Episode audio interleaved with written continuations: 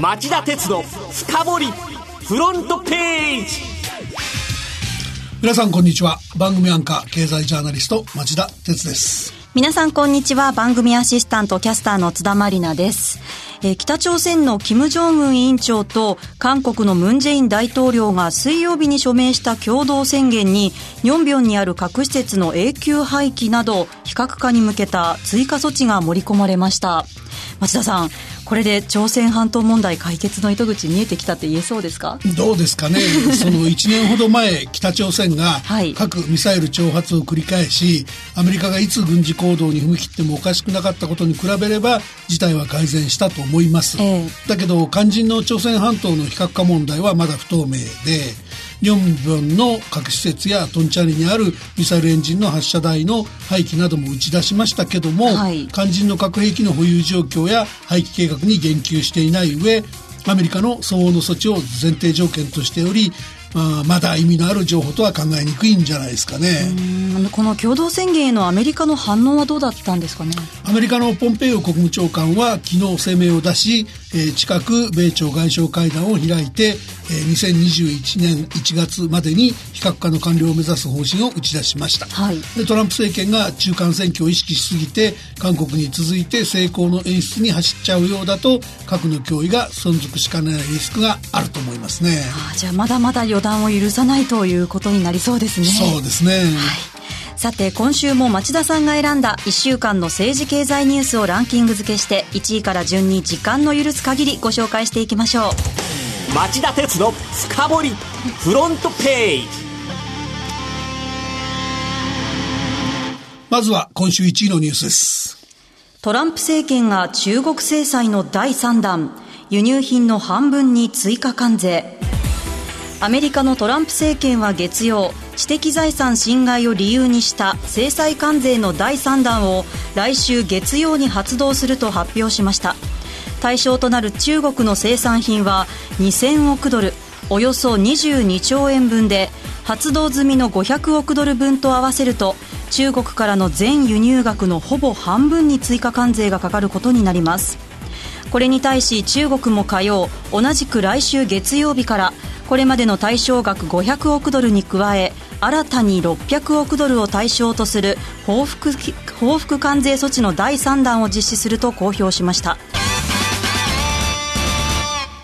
あの制裁関税のだいさんだん、どんな内容なんでしょうか。だいにだんまでは、はい、産業機械や半導体など企業向けの中間剤が多かった、はい、それに対して今回は家具や家電など暮らしに関係の深い製品がずらりと並ぶ。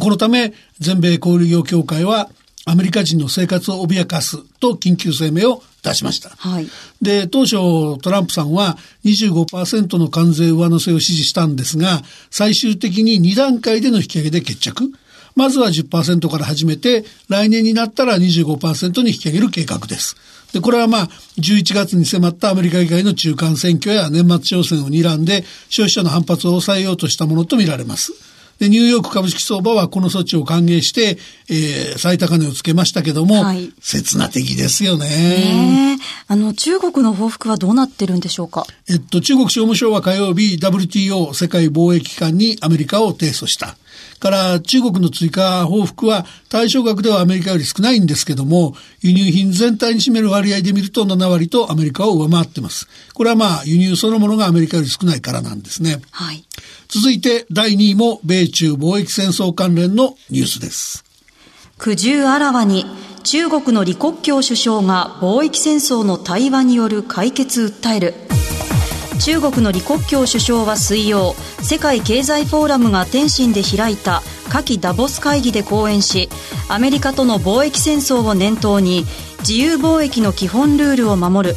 問題があれば協議で解決する、単独主義では解決策を見出せないと対話による解決を呼びかけました。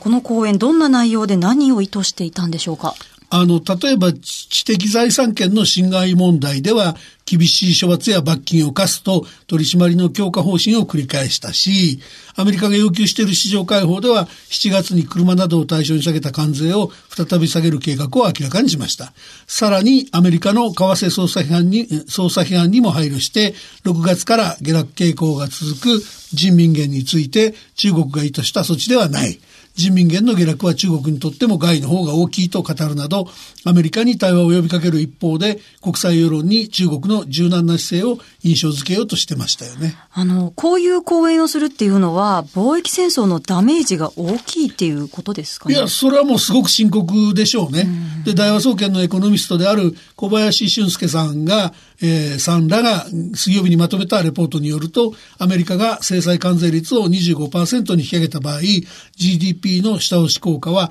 それぞれ中国がマイナス れいてんにじゅうにパーセント、アメリカがマイナス れいてんにじゅうはちパーセント となり、さらに日本もマイナス れいてんぜろにパーセント となると。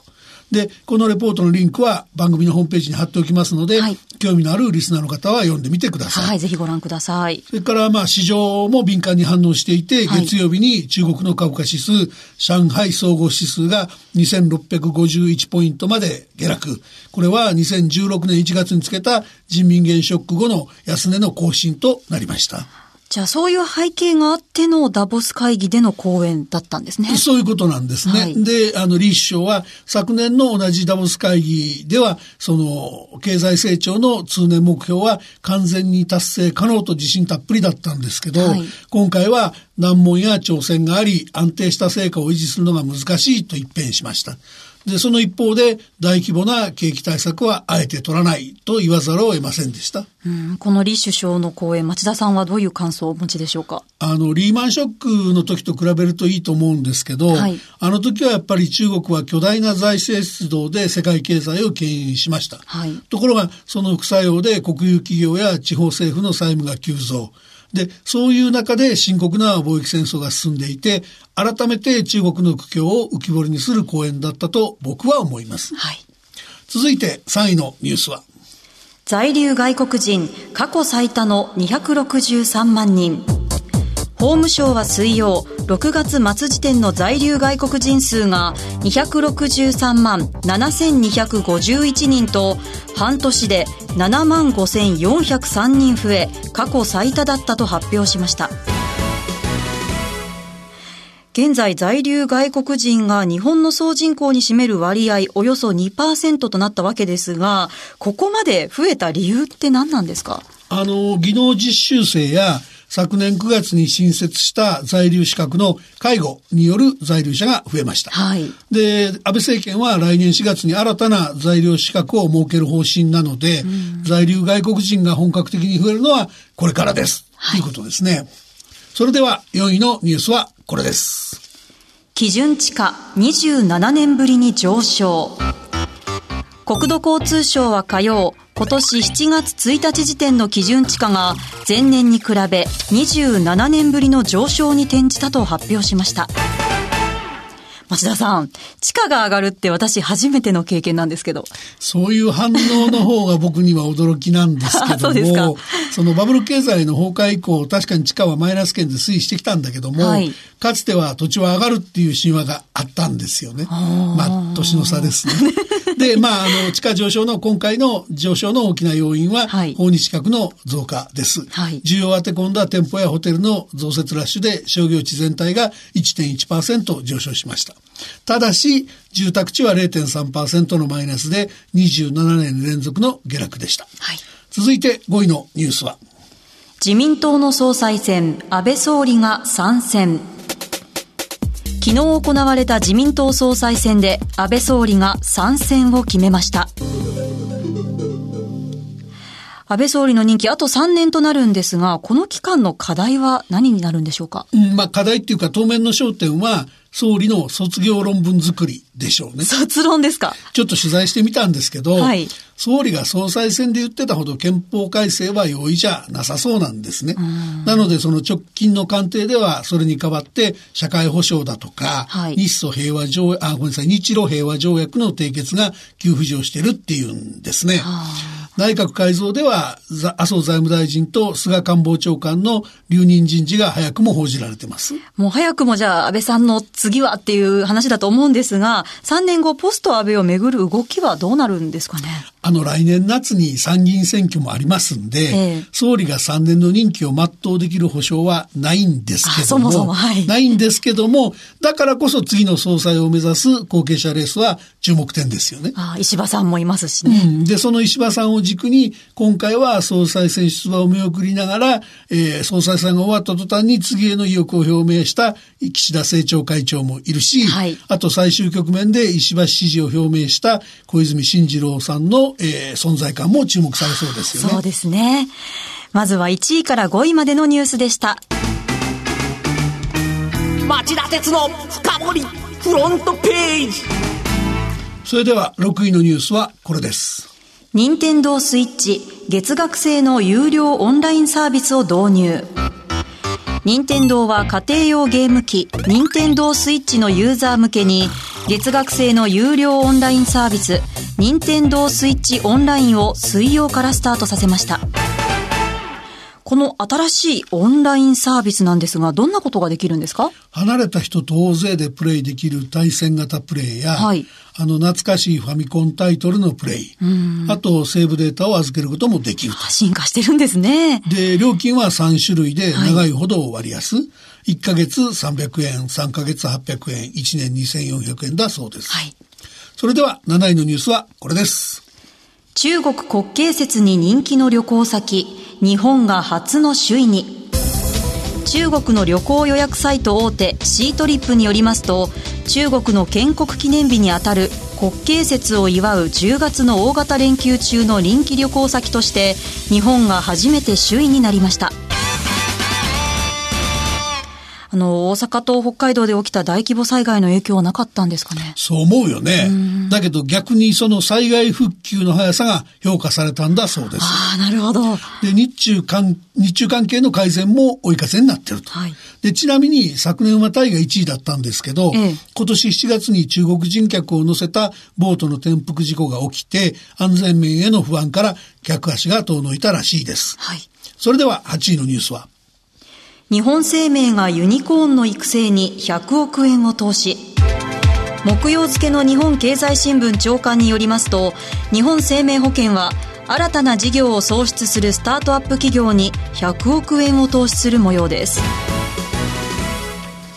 生命保険会社の投資っていうのは、はい、ごねんとかじゅうねんとかいった中長期の投資が中心で、ええ、まあ、これ言い換えれば投資した企業に早期上場を迫って資金の回収を急ぐ必要がないわけですね、はい、だからユニコーンと呼ばれる企業価値じゅうおくドル以上の未上場企業の育成に役立つ可能性がある、はい、それではきゅういのニュースは、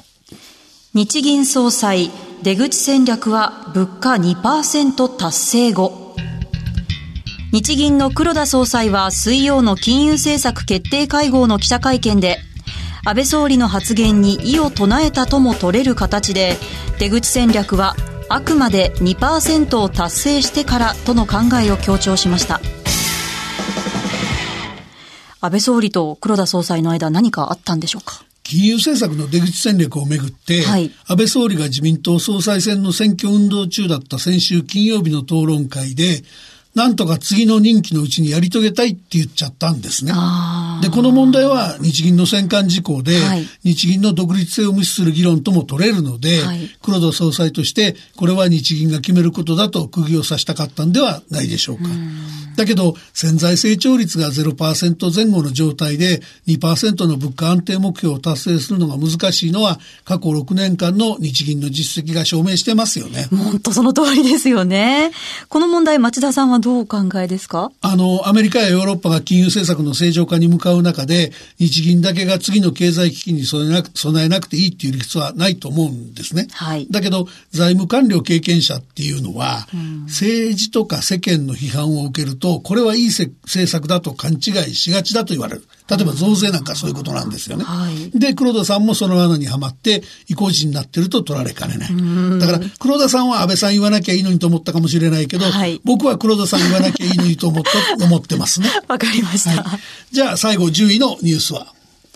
ビーエムダブリュー イギリスの イーユー 離脱後いっかげつかん混乱を懸念して現地生産を休止。イギリスが イーユー ヨーロッパ連合との合意なしで離脱する事態に備えドイツの自動車大手 ビーエムダブリュー が離脱日直後のおよそいっかげつかんイギリス工場での生産を休止することが火曜に明らかになりました。これはイギリスのテレビが報じたもので部品供給の混乱などが予想されるため通常は夏場に実施する生産休止をしがつに前倒しするということです。これどういうことですかね。あの背景にあるのは、はい、目標としてきた離脱協定のじゅうがつ合意が困難なこと、はい、イーユー は水曜日からオーストラリアであオーストリアで非公式首脳会議を開いて協議したんですが、はい、見通しが立たなかった、はい、で合意なしでイギリスが イーユー から離脱する事態になると双方の経済や国民生活が混乱する可能性があります。混乱するでしょうけど、どんな混乱が想定されるんでしょうか。あのイギリスはですね、はい、来年さんがつにじゅうくにちに移行期間なしで突然 イーユー から離脱することになります、うん、つまりその間髪を入れずにですねヨーロッパ大陸とイギリスの間で通関手続きが必要になるんですね、はいはい、で ビーエムダブリュー がイギリスで生産する車の部品のろくわりはヨーロッパ大陸製で、はい、組み立て工程で実によんかいも英仏海峡を行き来する部品もあるというんですよ。よんかいも。したがってこの過程に通関手続きが入ると、はい、生産ラインの混乱は必至でしょうって話ですね。それはそうですよね。なのでその ビーエムダブリュー の動きにトヨタ自動車や日産自動車なんかも追随する可能性もありそうです。はい、わかりました。町田さんすみません、時間となってしまいますので番外で用意していたニュース簡単にお願いできますでしょうか。はい、えー、仮想通貨交換会社テックビューローでビットコインなどろくじゅうななおくえんぶんが流出と、はい、またかっていう感じなんです。そうですよね。この会社あの登録会社ですでににかいもあの